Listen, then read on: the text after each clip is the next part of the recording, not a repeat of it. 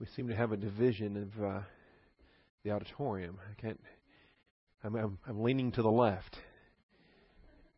All right, we'll let Gary and Bob hold down the north face of the.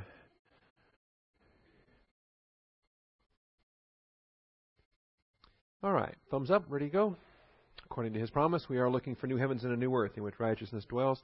Therefore, beloved, since you look for these things, be diligent to be found by him in peace, spotless and blameless, and grow in the grace and knowledge of our Lord and Savior Jesus Christ. You may turn to two places as we get started. Uh, Mark chapter 7 will be our main text, and then we will bring in details from Matthew 15. Mark chapter 7 will be the primary scripture passage, but with additional details brought in with Matthew 15. In Mark 7, we have roughly 23 verses of material. Some of them are a little bit longer, uh, from verses 1 through 23. In Matthew 15, it's verses 1 through 20.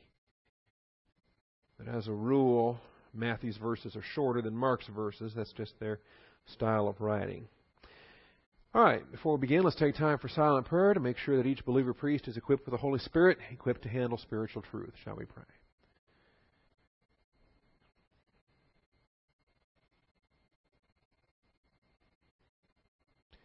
Almighty Father, we thank you for the truth of your word and the privilege and blessing that it is this morning to assemble together.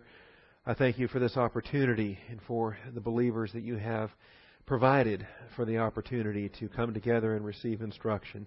Father, we thank you for uh, the, both the the men and the women that are available at this time, Father, with work schedules and school schedules and everything else taken care of. Father, you've provided all things necessary, and we rejoice at that provision. Father, bless our study today. Set aside distractions. Give us concentration upon your truth. And we thank you in Jesus Christ's name. Amen. All right, we'll get a slideshow up and running here. No, don't do that. There we go. Episode 40 in the Galilean ministry is called Traditions Attacked. Not my title, but I'm when you make use of somebody else's harmony, you kind of got to use their title, and I guess you can change a few of them here and there. This is one that I might want to change, um, but we'll go with it for now. Traditions attacked, and this is the counterpoint that Jesus Christ utilizes when he himself was under attack, and uh, the critics that came to him condemning him for what it was that his disciples were doing. And we'll just pick up on it here it follows after the episode where he was healing the multitudes there at Gennesaret and uh, where they were bringing people to him uh, and hoping that his shadow might cross over them or hoping that they might be able just to reach out and touch the fringe of his cloak and so forth.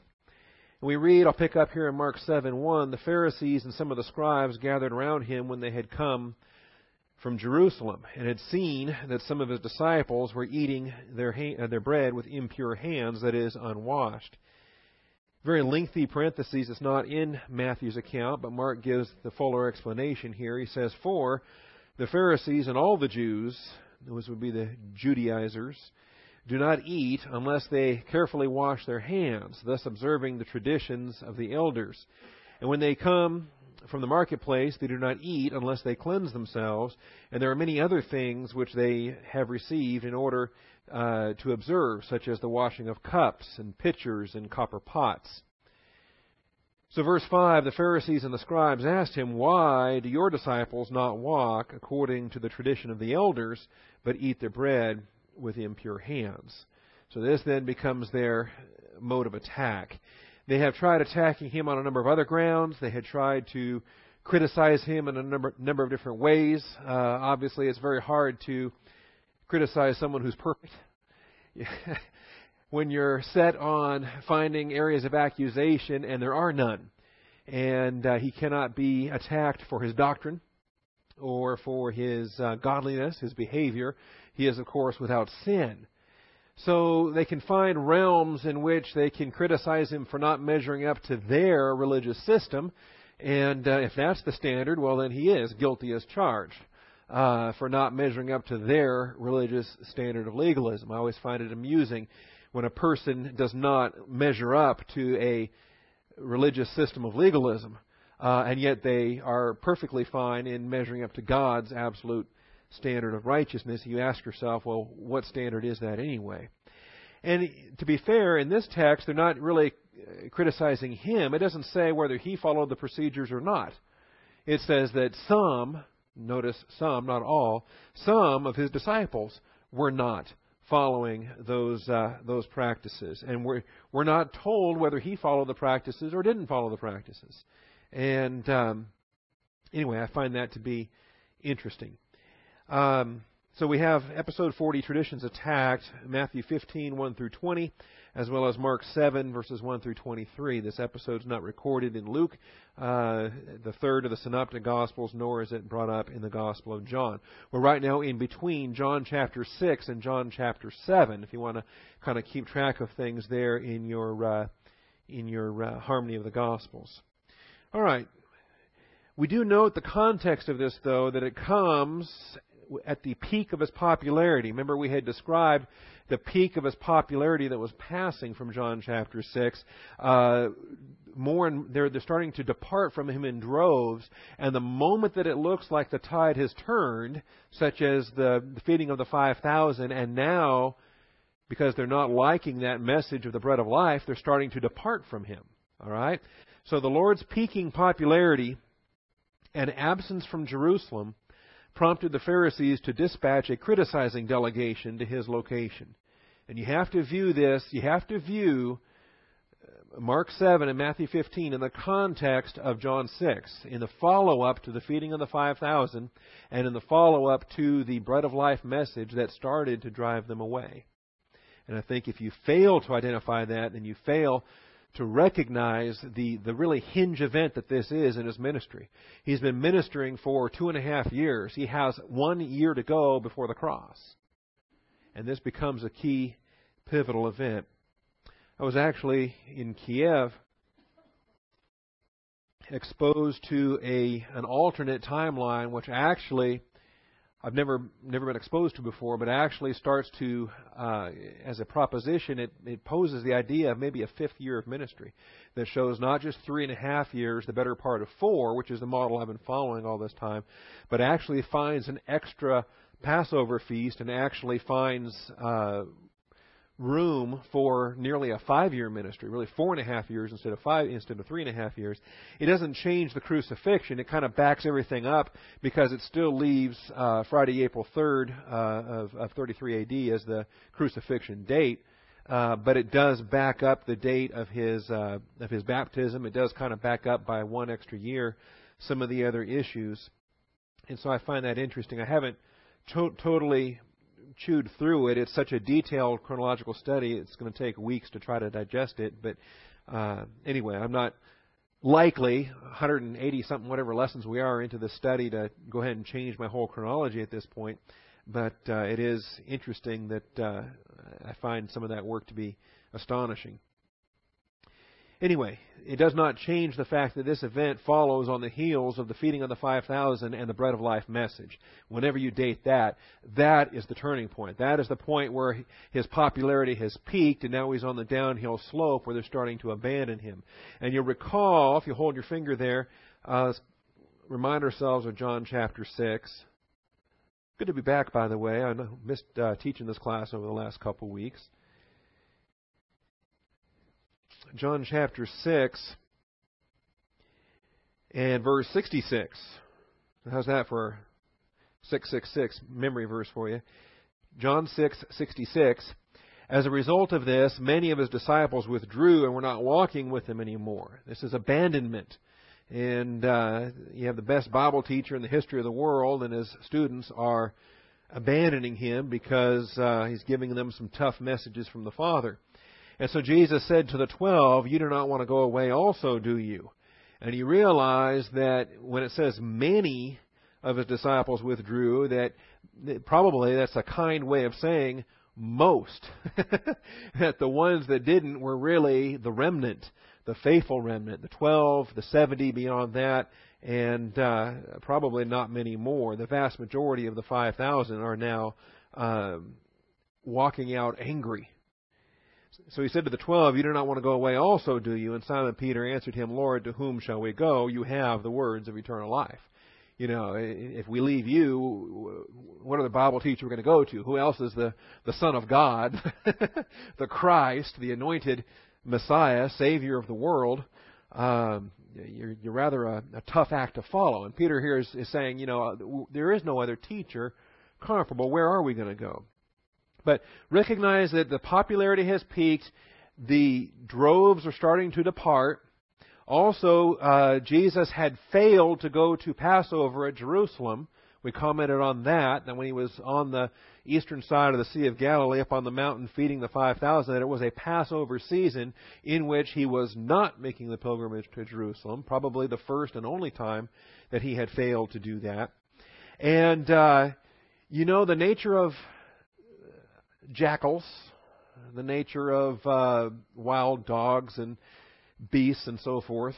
Uh, they they recognize when a time is ripe for uh, for striking, uh, when the time is ripe for picking at the bones and kind of creeping in from the edges, and and uh, I don't find it coincidental at all that they're going to dispatch these men all the way from Jerusalem to track him down here in Galilee. When for the most part, the Judeans looked upon the Galilean region with some pretty well disdain. Uh, and uh, you realize they wouldn't be in these parts uh, if they didn't have to. but they uh, they want to go and they want to find grounds to accuse, and this is what they do. So back to Mark seven. Then the Pharisees and some of the scribes gathered around him, and when they had come from Jerusalem, when they had come from Jerusalem, gathered around him, and there's kind of a the imagery of that is kind of a, a surrounding, overwhelming kind of mob word picture there. And had seen that some, not all, but some of his disciples were eating their bread with impure hands. So they are there on a mission. They're there to find fault. Their one purpose is to observe and to observe things that they can be critical of. Notice they have no comment on any Bible class. They have no response to any doctrine that has gone forth. They have no um, no point of discussion for anything related to the bread of life, to the uh, eating of flesh, drinking of blood, to anything about eternal life, to anything about believing in the Father and the one whom He has sent. Nothing in terms of content or substance. All they want to do is criticize the um, perceived failure to measure up to their religion. We'll discuss that here. Secondly, the Pharisees observed that some of Jesus' disciples did not observe traditional purification rituals. And that tells me that some of them did. uh, we don't know which. We don't know if Peter, Andrew, James, and John, or uh, Bartholomew, or any. We don't know which ones did and which ones didn't. But both Matthew and Mark are clear that it is only some of the disciples that were not observing the traditional purification rituals. Now, we're going to talk about those rituals. We're going to go back to the Old Testament. We're going to see what those rituals were designed for and what was uh, the intent of being clean versus unclean in the in the scope of ritual purity. Okay, because this has nothing to do with hygiene. This has nothing to do with um, washing uh, washing hands before you eat as a matter of, of, of hygiene. It's a matter of health. See, their purification rituals were, were centered in the concept of ritual, ceremonial purity before the Lord. To be in a standing of righteousness that allowed them to participate in holy things. Whether that was the temple or ta- before that, the tabernacle participation, uh, partaking of uh, a sacred meal with Levites or with the priests, or any other type of sacred endeavor. All right? And it was something that only an observant Jew really was worked up about. The non religious, non observant, secular minded, unbelieving Jewish person couldn't care less about the, the Pharisee system of, of purity. So we'll say some about that as well.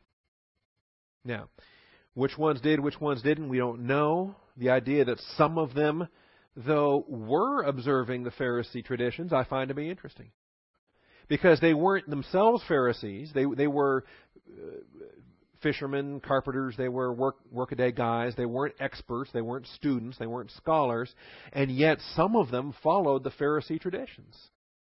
They were very uh, p- uh, particular about where they went and what they did when they were done. The marketplace, in particular, just being there left you defiled because Gentiles frequented it as well. And so, you know, you realize, ooh, I'm in an unclean place because there's Gentiles here conducting their business. So they get out of the marketplace and they have to do the ritual purification to put themselves back into this status of, uh, of, of pure, the status of set apart. And that's really what Pharisee means in the first place. They were the, the holy ones, the set apart ones, the ones that, that went beyond the normal Jew in practices of purity. Now, Mosaic, subpoint A, eh, Mosaic law stipulated purification rituals. We'll spend some time in Leviticus today. I don't mind doing this because they're difficult passages anyway, and they're so alien to our way of thinking. Mosaic law stipulated purification rituals for leprosy, for skin diseases, and other related aspects, what we call leprosy. Leviticus chapters 13 and 14. For sexual discharges, Leviticus 15 as well as contact with a dead body in Numbers 19. All three of those circumstances demanded ritual purification in order to restore a person, a believer, to a status of ceremonial purity. All right? Has nothing to do with hygiene. Has nothing to do with um, with anything earthly. It has to do with your status as being either clean or unclean. And that division becomes important. So let's go back to Leviticus and spend some time here. Because I think, now, people get distracted by some of it. Because even though the emphasis is ceremonial and ritualistic, you can't deny that there are health benefits. I mean, clearly there's going to be health benefits. The idea that they took their waste outside the camp to bury it in a military uh, encampment is obviously has massive benefits. And every military in the history of the world, from the Romans to the Greeks to others, I mean, they learned very quickly if they didn't have those procedures in place, they had disease in the camp and their military be wiped out by disease more so than the enemy uh, in short order. And so, lots of cultures in the ancient world realized that there were there was value to similar procedures, but the primary emphasis in Leviticus is the, the ritual side, the holy side, the fact that their God is a holy God, and they have a way to live that is going to reflect that. That they were going to have external ritual that would paint a picture of their internal holiness before a holy God. And that's what these rituals of purification were all about. All right. So Leviticus uh, 13. And remember, what do we have leading up to this? Um, remember, Leviticus is the worship manual for the for the Aaronic priesthood, for the Old Testament priesthood under under law and they have in the early chapters they have everything dealing with the proper uh, sacrifices with the ordaining of the priesthood with consecrating uh, the holy place consecrating the priesthood. You have the sin of uh, nadab and abihu in, in uh, leviticus 10 you have material in chapter 11 that's not really a part of my study today but it would be at least worth recognizing that you've got the, the dietary restrictions in that chapter and in that chapter, when you're talking about the dietary restrictions, what are the two things you're looking at? You're looking at clean and unclean. That's right. And, and everything falls into one of two categories. It's either clean or it's unclean. There's no fuzzy middle ground. It's something was either one or the other. All right.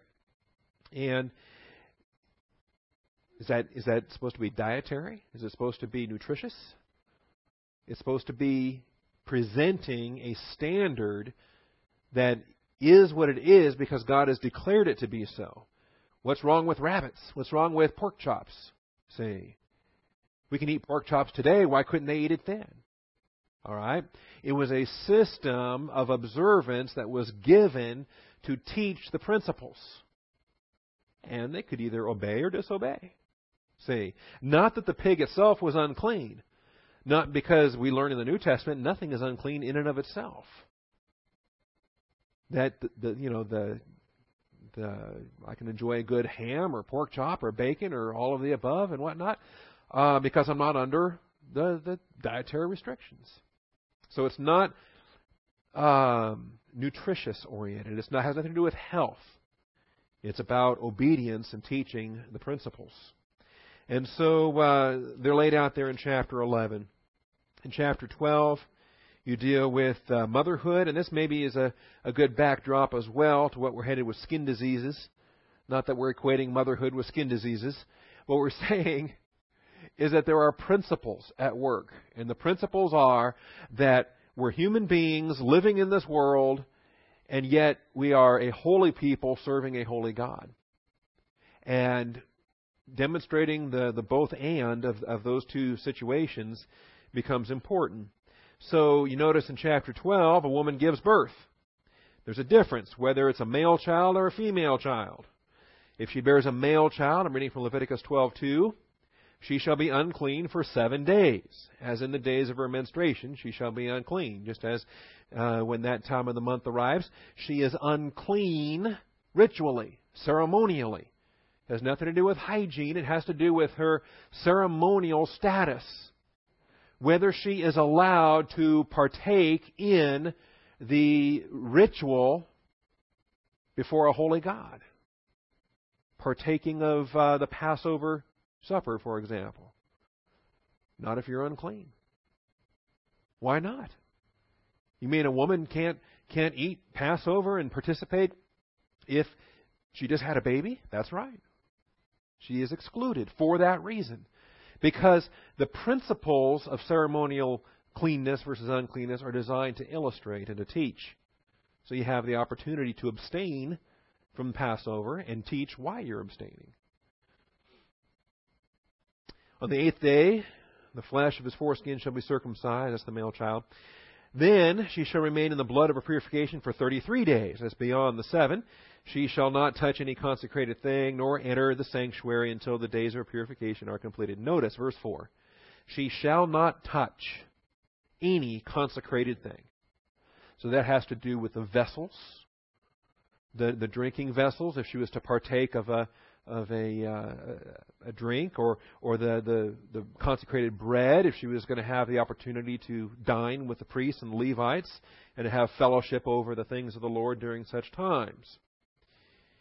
So, I think if we if we can recognize in verse four the idea of entering the sanctuary, the idea of uh, not touching the consecrated things, this is what you were excluded from by being ceremonially unclean. And it has nothing to do with, with uh, hygiene or anything else. Of course, if it's a girl, then you double it. Um, verse 5 If she bears a female child, she shall be unclean for two weeks. As in her menstruation, she shall remain in the blood of her purification for 66 days. All right, so that doubles the uh, length of time there. When the days of her purification are complete, for a son or for a daughter, she shall bring to the priest at the doorway of the tent of meeting a one year old lamb for a burnt offering, and a young pigeon or turtle dove for a sin offering. She shall offer it before the Lord and make atonement for her, and she shall be cleansed from the flow of her blood. Now, is this confession of sin? Is this what's going on? Is this confession? Did she is she carnal for having a baby? No. She's bringing a sacrifice, yes. But this has nothing to do with being restored to fellowship. This has nothing to do with going from carnality to spirituality. This has, the only thing this has to do is going from the ceremonial state of unclean to the ceremonial state of clean. And it required a blood sacrifice in order to do that.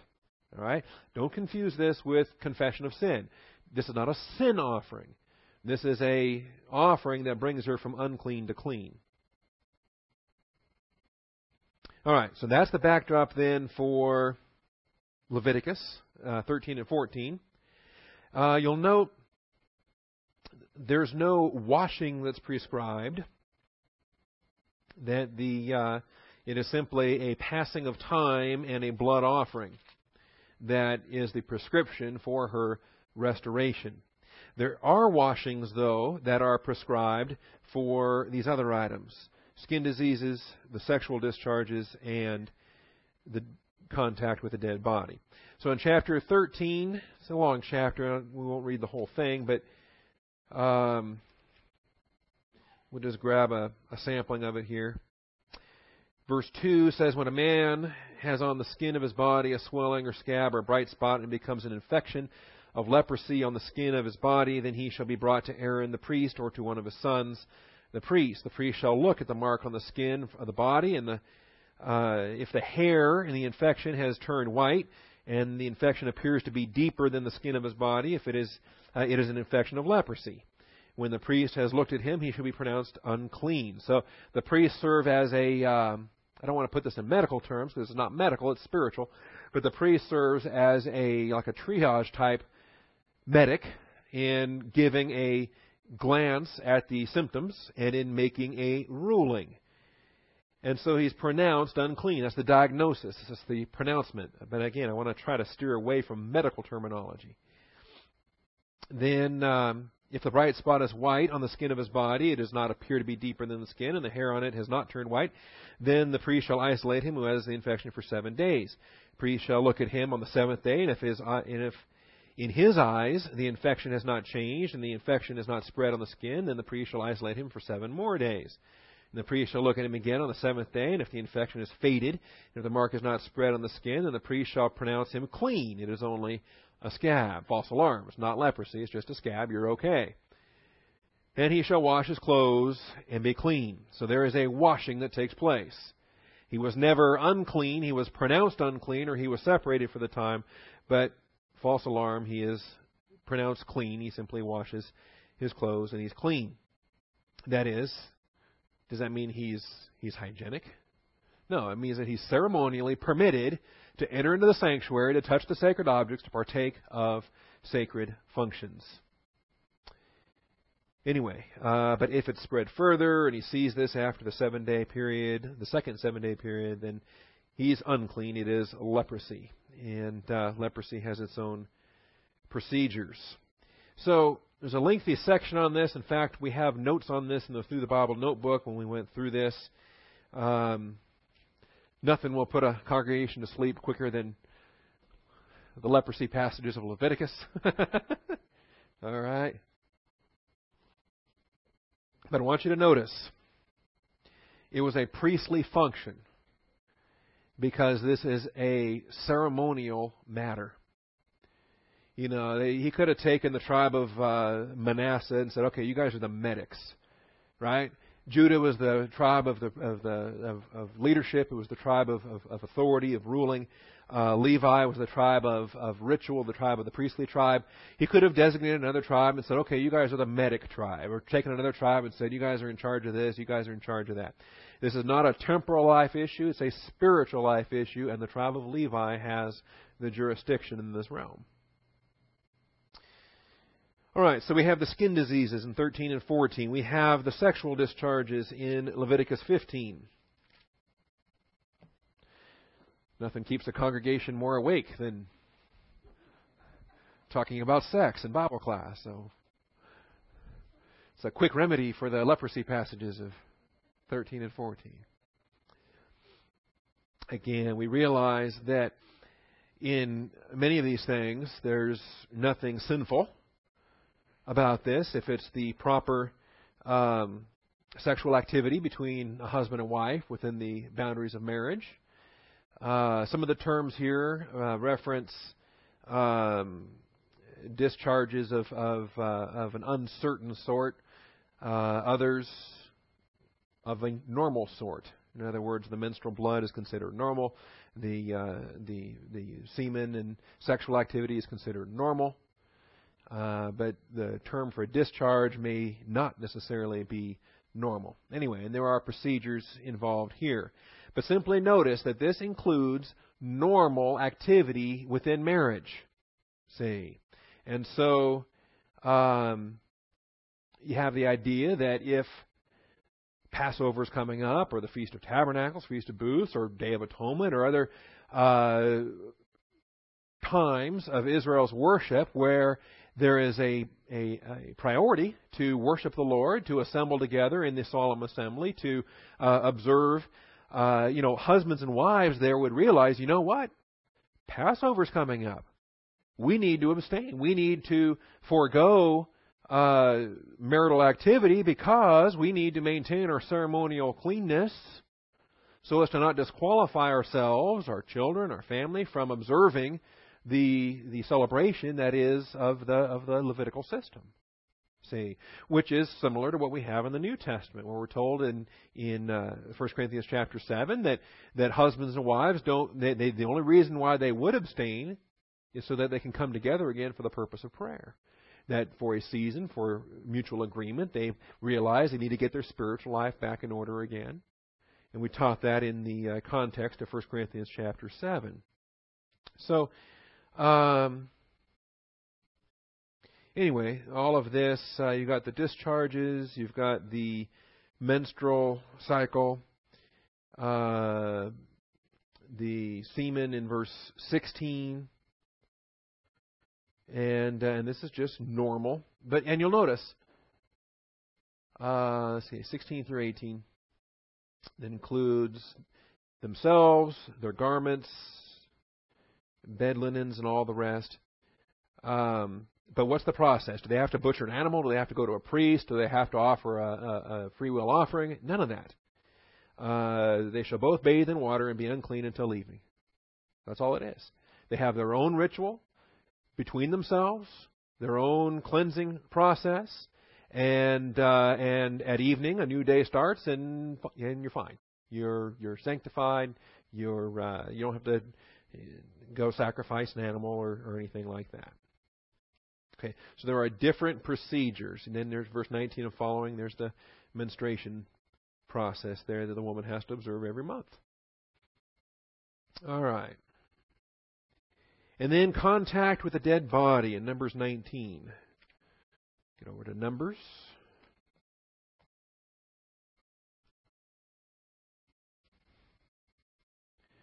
Obviously, and during warfare, your soldiers have a hard time staying clean. that they have a process at the end of a, an engagement or at the end of a battle where uh, they've disposed of the enemy, and and uh, then they have this seven day period where they are consecrating themselves. But we read in Numbers 19:11, the one who touches the corpse of any person shall be unclean for seven days. Uh, and remember when uh, you know, they were making those excuses. You know, Jesus, I'd love to come follow you, but I got to go bury my father, right? So uh, Jesus said, "Allow the dead to bury the dead. We got work to do, and if you're going to be observant over the seven-day deal, then uh, anyway, we'll we'll talk about that when we get to that point. Uh, but you're unclean for seven days. That one shall purify himself from uncleanness with the water on the third day and on the seventh day, and then he will be clean. But if he does not purify himself on the third day and on the seventh day, he will not be clean. So what if you miss day three? you know, oh, missed day three. What do I do now? All right. Anyone who uh, touches a corpse, the body of a man who has died and does not purify himself, notice what he does. He defiles the tabernacle of the Lord. See, again, the status of clean versus unclean is whether or not a person is permitted to enter into the sanctified locations to partake of the sanctified meals, to utilize the utensils and the uh, the the vessels. Remember the the great drinking party that Belteshazzar threw in in Babylon. He took the drinking vessels and the cups and the plates, and he and he threw this great big party. All right. So um, if he does not cleanse himself, and if he does not purify himself, he defiles the tabernacle of the Lord, and that person shall be cut off from Israel. In other words, you are expected to execute capital punishment. Remove him. See, this is the same penalty for a murderer, for a rapist, for any number of other uh, uh, capital offenses. You realize how seriously God takes the ceremonial law. All right. It goes on down through verse 19 all the procedures there. So this is the background now for the Pharisees. Point B. Jewish traditions amplified and expanded Mosaic law. Jewish traditions amplified and expanded Mosaic law. And they did so intentionally. They called it the fence. Jewish traditions amplified and expanded Mosaic law into a systematized and intensive structure for maintaining ritual cleanness. In fact, the sixth division of the Mishnah is focused on purities in 12 lengthy sections. Now, the Mishnah was not yet written at the point when Jesus was ministering. The Mishnah comes 200 years later. But the oral traditions upon which the Mishnah was based were very much alive and functioning during Jesus' day. The sixth division of the Mishnah, I'll, I'll bring it up on the screen and show you here in a moment. So they amplified and expanded Mosaic law, even though they were warned, don't add to this law. Don't take away from this law. All right? They did anyway. They did abundantly. They added all kinds of things to it. Now, they they used little code words and they found gimmicks. They played semantic word games in order to say, "Oh no, we're not adding to the law." But the functional reality was they were adding to the law. And it is just as gimmicky as the Catholics telling you, "Oh, we don't worship Mary." Because they played semantics and word games and they've created this idea that well we we venerate her, we don't worship her. And by playing the word game, they can deny that they're worshiping Mary. But the functional reality of it is they're worshiping Mary. They're praying to Mary. They're hailing her as the Queen of Heaven, the one full of grace that's supposed to provide for their every need. And so the word game gimmick doesn't work for them any more than it worked for the Pharisees. They had added to the law. Now, they called it a fence, and their goal was to say, um, let me draw this up here for you. There we go. And here's the idea. Here's the, the theory. The theory says, okay, here I am. Here's the law. Am I in focus? Okay. And the law draws a line. All right? They call it a fence. And, for example, um, pick any pick any commandment. Any, your favorite. Thou shalt not steal. Well, thou shalt not break the Sabbath. Any commandment. And there's the law. There's the fence. And if you cross over it, you've broken the law. Right? You've stolen, you've committed adultery, you've broken the Sabbath, whatever you've done. Now, what the Pharisees did, they said, we're going to build a fence. And we're going to build it this side of the law. And so this is going to be, we're not going to call it the law. We're just going to call it our traditions for observance. Okay? And if you break it, you've broken the traditions. You've violated the traditions for observance. Okay? But see, the point being is that if you can stay on this side of the traditions, you're that much safer. You're not going to cross the line and break the law. Okay? That's the theory anyway. It's almost like in the old uh, East German border. You had the, the, the border between East Germany and West Germany, but then you had the 1K zone, right? The green zone. If you experienced that. And the 1K zone was a line that was one kilometer from the border. And this was completely off limits to any military personnel. You were forbidden from entering into the 1K zone. And the purpose for that was to keep you from crossing into East Germany. Right. Becoming an international border crossing incident. See, I actually have personal experience. I know of which I speak. And uh, fortunately, when we got arrested, it was coming back. They did catch us in the 1K zone. That much we confessed to. But uh, we had we didn't tell them which side of the 1K zone we entered it from when they uh, when they took us into custody. Anyway, here's the goal. Now, the problem with legalism, though, is you confuse the tradition with the commandment, and you exchange the tradition for the commandment. And you say, this now is the commandment. And if somebody else can build a fence a little bit further out, then he's more holy than you. Because he's going that much farther. See? You're only observing this tradition. Ha! I'm observing this tradition. Or I'm observing this tradition. And see, I'm further away from violating than you because I am under these self imposed. And the Pharisees had the furthest fences out. All right? That's, that's the simplest way I can explain this. And so this is how. Notice, was there anything we read in Leviticus that talked about a marketplace? Right? About if you go to the marketplace, you're ceremonially unclean and you better wash yourself and you better there was nothing in there. There was it was it was about leprosy, it was about sex and other related bodily functions, and touching a dead body, right? Nothing about going to the marketplace. Nothing about um, doing a ritual before eating. And this, this was just a normal meal. This wasn't like they were going into the temple and partaking of, of Passover. They were just eating. They were just, you know, working, teaching the Word of God, get hungry after a day's work, probably, you know, popping a cold one or whatever they were doing.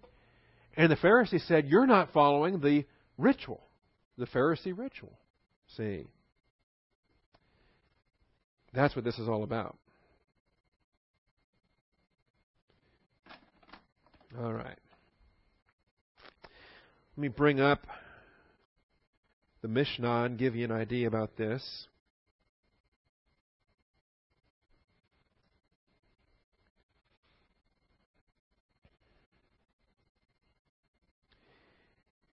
And let's see what section we're in here. This is the first division on agriculture.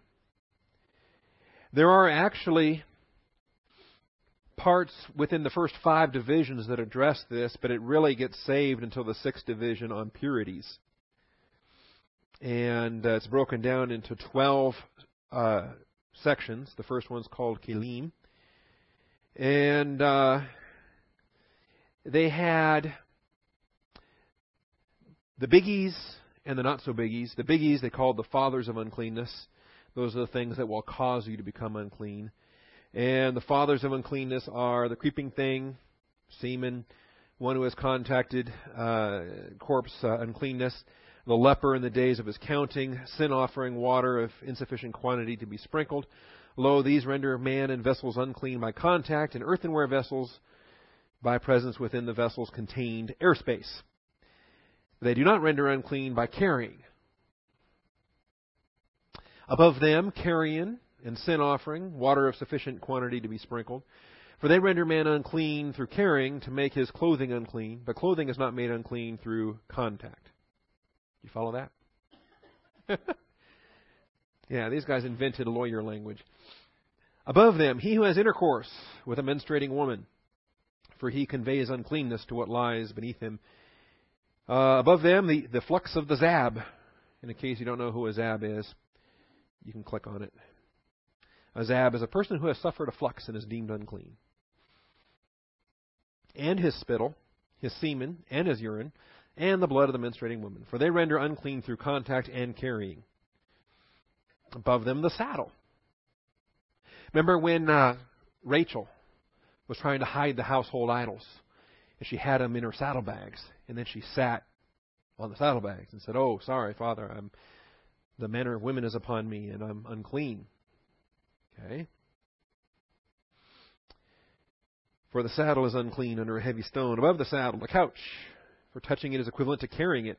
Above the couch, the zab. For the zab conveys uncleanness to the couch, but the couch does not convey equivalent uncleanness to the couch. All right? So the zab can make the couch unclean, but anyway. Above the zab are the zabah, feminine of zab. For she renders him that has intercourse with her unclean for seven days. Anyway, this goes on and on and on and on. And this is only the first section. This is the Kelim section. Ten levels of uncleanness pertain to man, and it breaks down those ten levels. And uh, see if there's some of these that I think are kind of fun. if a limb on which there is not an appropriate amount of flesh separated from him, it renders unclean through contact and through carrying, but does not render unclean in the tent. So it depends on how long a stick you're carrying it. There are ten degrees of holiness. The land of Israel is holier than all lands, even holier than Texas. Sorry. And uh, for they bring and what is its holiness? For they bring from it the omer and the first fruits and the two loaves, which they do not bring thus from all lands. The cities surrounded by a wall are more holy than it, than the land. For they send out, uh, they send from them the lepers, and they carry around their midst a corpse so long as they like. Uh, within the wall of Jerusalem is more holy than they. The Temple Mount is more holy than it. Uh, if you don't know what Zabim and Zabot are about, you can click on it and they tell you. That's plural of Zab, masculine and feminine. Anyway, the rampart is more holy than it. The court of women is more holy than it. The court of Israel is more holy than it. The court of the priests is more holy than it. See, we're getting closer to the holy place, if you notice that. all right. This is all under Kelim. Then you have Ohalot, about corpses, Negaim, about the plague, Parah, with their livestock.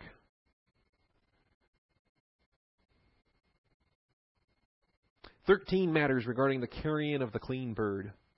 Now, the bird itself was clean until it died. Now it's dead. So we need to debate that until the cows come home. Six grades in gatherings of water. Water in ponds.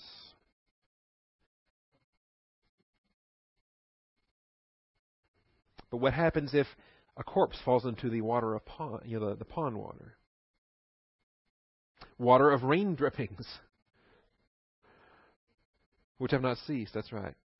A pool of water which has forty seahs. Uh, smitten water, that is spring water. But what if an unclean person went skinny dipping in the spring water? See, the idea, now, now we, we, t- we say that this is ludicrous, but churches practice it today. And they practice it today in what is called in modern times primary, secondary, and tertiary separation. See? And who do we separate from? You know, do we separate from uh, a person who who um, is actively living in sin? Do we separate from a person who is not practicing a biblical lifestyle? And we've gone through the principles of church discipline, and we've warned him, and we finally we've expelled him, and all the rest of that. Uh, under what principles do we separate from a brother? And what about secondary separation? Because Secondary separation means okay, you got let's call him uh, Reginald, right? Reginald is in reversion. Reginald is living in sin. He's got three mistresses and all the rest. He's not living the Christian way of life.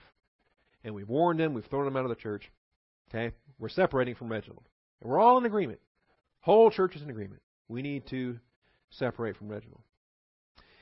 But let's say there's um, another believer in the church. We'll call him. Uh, uh, who? Archibald. Okay. Archibald. Archibald is a bit of a compromiser. Archibald's a bit of a touchy feely, forgiving kind of liberal kind of guy. And he says, Oh, come on. Um, and he does not observe the separation. He maintains contact. He uh, spends time with him, or whatever. Okay? Now we have to separate from Archibald. Because we have to separate from somebody who's not separating from somebody who needs to be separated from. Okay? Secondary separation. Tertiary separation is what if you have somebody, Gomer, who does not separate from Archibald because Archibald did not separate from. You see where this is going? And there are churches that practice tertiary separation. Say. uh, where believers get really wrapped up over. Uh, well, it's it's a principle of not working for a company if that company has business practices that you don't like or you think are unbiblical or are unbiblical. See, say, well, this company offers uh, health benefits to homosexuals, so because of that, I need to separate. There are believers that, that make that a priority. See. Anyway,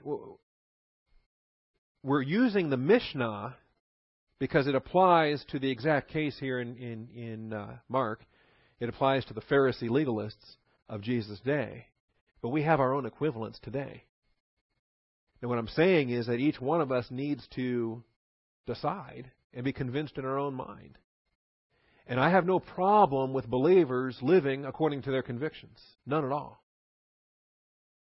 And I know believers that won't purchase from Amazon.com because of Amazon.com's uh, politics or or approaches to things, and they they insi- they'd rather buy from ChristianBook.com. That's fine. I don't have a problem with that.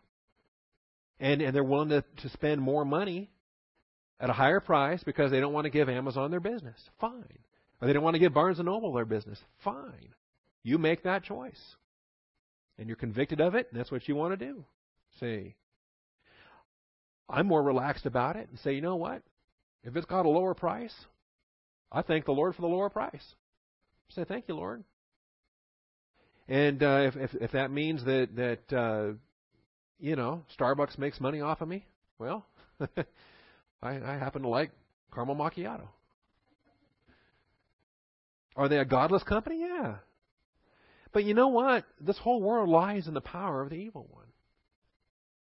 And um, I think if we can have a little bit more relaxed attitude and allow believers to live according to their convictions, I don't I don't criticize believers for their convictions. And that's the whole principle in Romans 14. Hopefully, they don't criticize me for my convictions or lack thereof my relaxed attitude, hey, take the cheapest price. I'd be eating meat sacrificed to idols too if I lived in old, old you know, first century Corinth. You bet I would. I'd go right into that Aphrodite temple and buy myself whatever meat and walk. Out. I'm not participating in the Aphrodite idolatry, don't get me wrong. But I'm going to eat that meat because it's the cheapest meat around. It's pre cooked. right? Anyway, different believers come to different convictions. And I'm not going to be critical of any believer living according to their convictions. And if it means they quit a job because of uh, they were uncomfortable with that business, then they were uncomfortable with that business. Go work somewhere else. You've got to live according to your convictions. At the same time, try to understand that maybe other believers don't share your convictions, and it doesn't mean that they're heretics.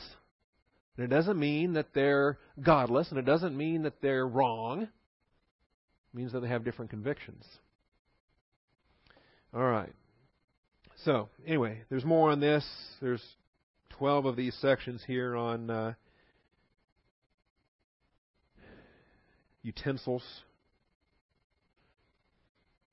Anyway, these were what the Pharisees were all worked up about. Because the disciples, not all of them, some of them, were not going through the ritual in cleansing their hands and becoming, they weren't becoming ceremonially clean before they ate dinner. Now, the, the law didn't require them to. The law required them to be ceremonially clean before they went into the temple, or before they observed uh, a, a, sacrifice, or before they engaged in in uh, a spiritual life function. But you see, when they moved that fence, they said, "We're going to be ceremonially unclean all the time, every day, for everything. That way, we'll never violate the law here. See? And that was the title. That's what the term Pharisee comes from. They were the, the pure ones, the set apart ones. All right. A.T. Robertson has a good citation for this matter. If you read his uh, word pictures in the Greek New Testament, the tradition of the elders, tain tain presbyterum, this was the oral law handed down by the elders of the past in ex cathedra fashion, meaning carrying the authority of, of uh, sovereignty of God's Word. later codified in the Mishnah. Hand washing before meals is not a requirement of the Old Testament. It is, we know, a good thing for sanitary reasons, but the rabbis made it a mark of righteousness for others at any rate. This item was magnified at great length in the oral teaching. The washing, the verb niptantai in the middle voice, the uh, washing of the hands called for minute regulations. It was commanded to, wa- in, in, even describing the fist that you would make so that you don't get your hand dirty by washing the other hand. Um, minute regulations. It was commanded to wash the hands before meals. It was one's duty to do it after eating. The more rigorous did it between the courses. The hands must be immersed. Um, and, and actually, the verb that's used in this text and in Matthew is baptizo. It's the verb to baptize. It's the verb to immerse. Same verb we have for our baptism service. So uh, they weren't baptizing their hands before dinner. Uh, so the hands must be immersed. Then the water itself must be clean. Remember, what kind of pond did you draw it from? What kind of utensil was used to draw it from the pond? The water itself must be clean, and the cups or pots used must be ceremonially clean. Vessels were kept full of clean water, ready for use. And it's largely thought that that's what those vessels were doing when Christ turned the water to wine. Those six large stone pots were probably there for this uh, pathetic Pharisee ritual process. Christ said, "We don't need any of that. We need more wine." you know, you don't have to be ceremonially clean to go to a wedding. Because you don't need those. We need wine right now. It's a time of celebration. So it went on ad infinitum.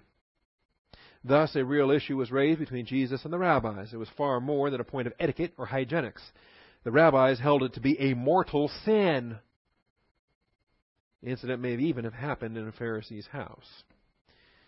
All right, so anyway, that was from A.T. Robertson, great uh, Greek scholar from the early 20th century. We will come back to this.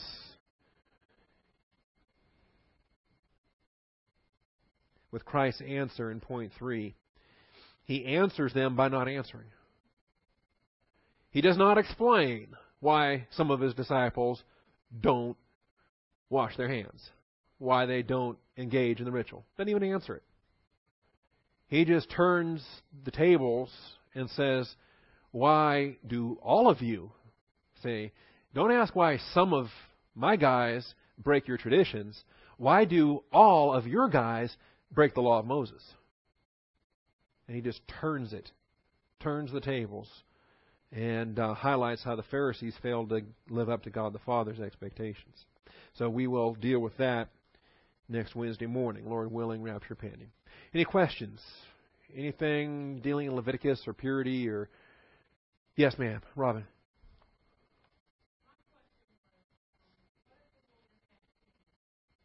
That's a great question, isn't it? I, I read that once. I think she had to do both. I think she had to do, you know, for twin boys or twin girls or one of each. I think she had to do both time periods.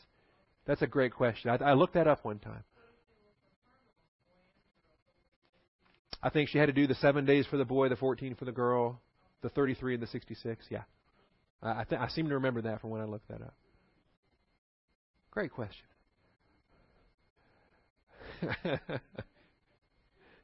All right. Father, thank you for the truth of your word. Thank you for this day. Father, I thank you that uh, our stage of your plan is more concerned with the reality and not the external ritual. Father, we understand that that stage had its purpose. It served its role. It it demonstrated the inability of man to measure up. I thank you that we function under grace and the reality. I thank you that if we confess our sins, you are faithful and just to forgive us our sins and to cleanse us from all unrighteousness. We are ceremonially clean at the moment of our confession, and I thank you for that. Father, we thank you for, again, uh, bringing this class back. Uh, we missed it the last couple of weeks. Thank you for bringing it back together. We uh, look for your continued guidance and direction as we continue in this study. We thank you and praise you in Jesus Christ's name. Amen.